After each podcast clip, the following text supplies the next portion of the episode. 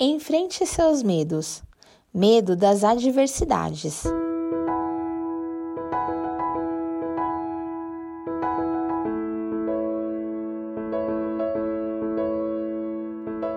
O Senhor é a minha luz e a minha salvação. De quem terei temor? O Senhor é o meu forte refúgio. De quem terei medo? Quando homens maus avançarem contra mim para destruir-me, eles, meus inimigos e meus adversários, é que tropeçarão e cairão. Ainda que um exército se acampe contra mim, meu coração não temerá. Ainda que se declare guerra contra mim, mesmo assim estarei confiante. Uma coisa pedi ao Senhor e a procuro, que eu possa viver na casa do Senhor todos os dias da minha vida, para contemplar a bondade do Senhor e buscar sua orientação no seu templo. Pois no dia da adversidade ele me guardará, protegido em sua habitação, no seu tabernáculo me esconderá e me porá em segurança sobre um rochedo. Salmos 27, de 1 a 5.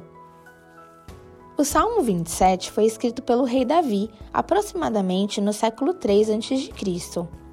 Davi não escreveu em uma situação de paz, como os salmos anteriores.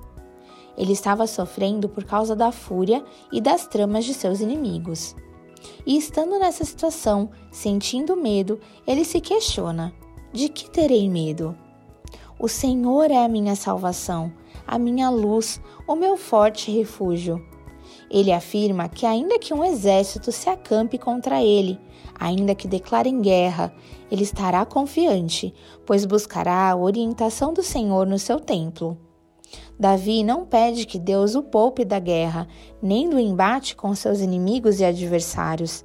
Ele afirma que não há o que temer, pois sua confiança está no Senhor.